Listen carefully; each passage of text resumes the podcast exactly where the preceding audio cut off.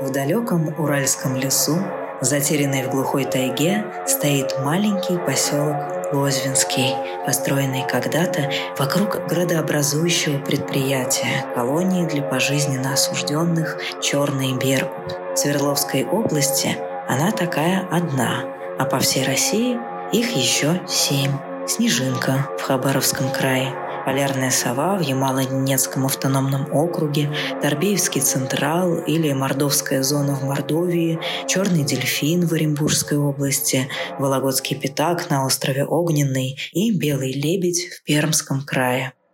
Когда-то Черный Беркут, официальная исправительная колония 56, был частью Ивдельлага, Ивдельского исправительно-трудового лагеря. Его создали в 1937 году по приказу НКВД. В Ивдельлаге заключенные валили лес, который потом сплавляли по рекам, трудились на рудниках, прокладывали железные дороги и строили заводы. Как и во многих таких градообразующих лагерных предприятиях, условия здесь были далеко за гранью человеческих возможностей выживания.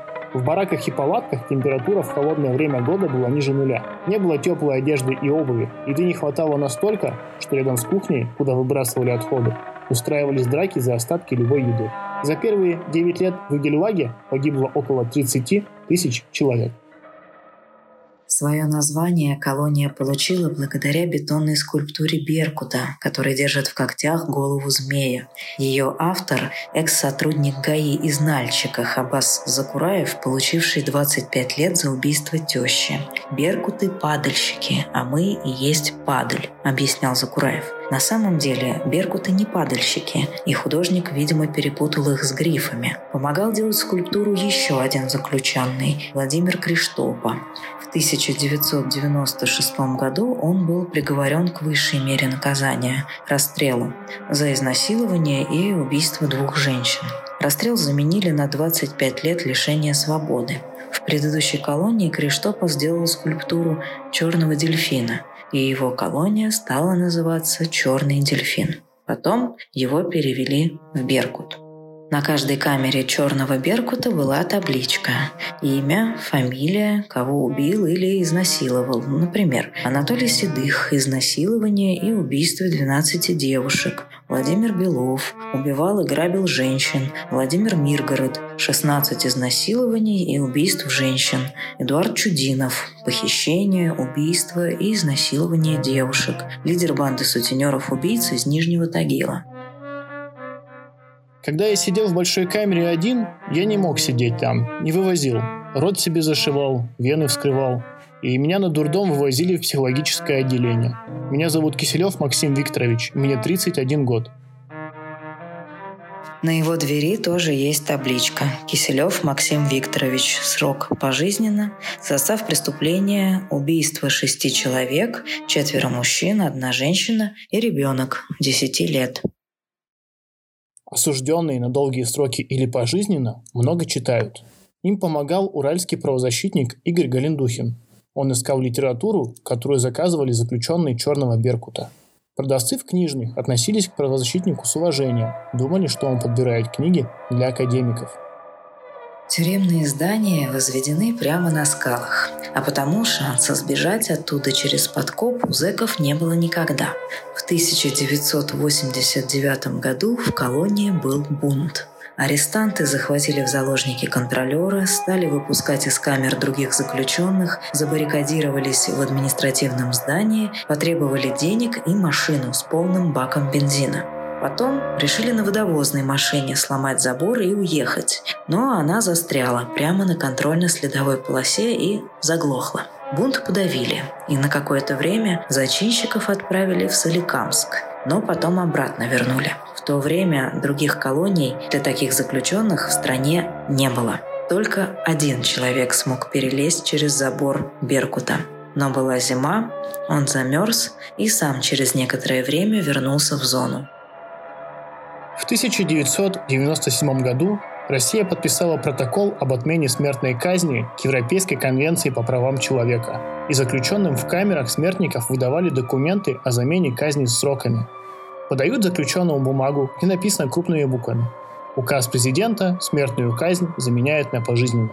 Через пять минут один повесился, другой повесился через три дня на трусах, четвертый просто-напросто взял и проколол себе сердце.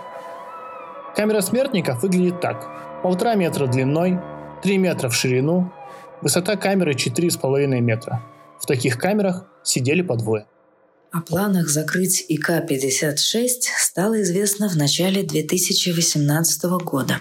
На тот момент в Черном Беркуте, рассчитанном на пребывание 354 заключенных, оставалось 83 приговоренных к исключительной мере наказания расстрелу и трое осужденных пожизненно. К концу года их перевели в недавно построенную ИК-6 «Снежинка» в Хабаровском крае. С 2019 года Черный Беркут де-факто прекратил свое существование. Последний осужденный был вывезен из Черного Беркута еще 9 августа 2018 года, но оказалось, что он продолжает функционировать. Автоматчиков на вышках нет, но забор цел, колючая проволока не смотана, ворота заперты. Там отбывают срок три заключенных поселенца. Они топят дровами котельную, чистят дорожки от снега, но главное – обеспечивают работой три десятка сотрудников в СИН, оправдывая их пребывание в опустевшей зоне.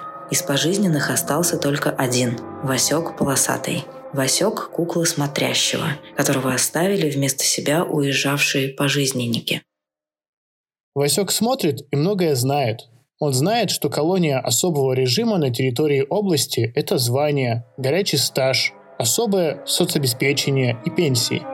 Ведь здесь не просто управление в СИН, а главное управление. И это главное как раз от того, что есть колония особого режима. И в области она одна – Черный Беркут. Ее не будет, и главного управления не будет. Будет уже просто УФСИН. А там должность начальника полковничья, не генеральская – Год за год пойдет, а не год за два. В Екатеринбурге тьма народу сидит. Проверяющие, контролеры. Все они от этого зависят.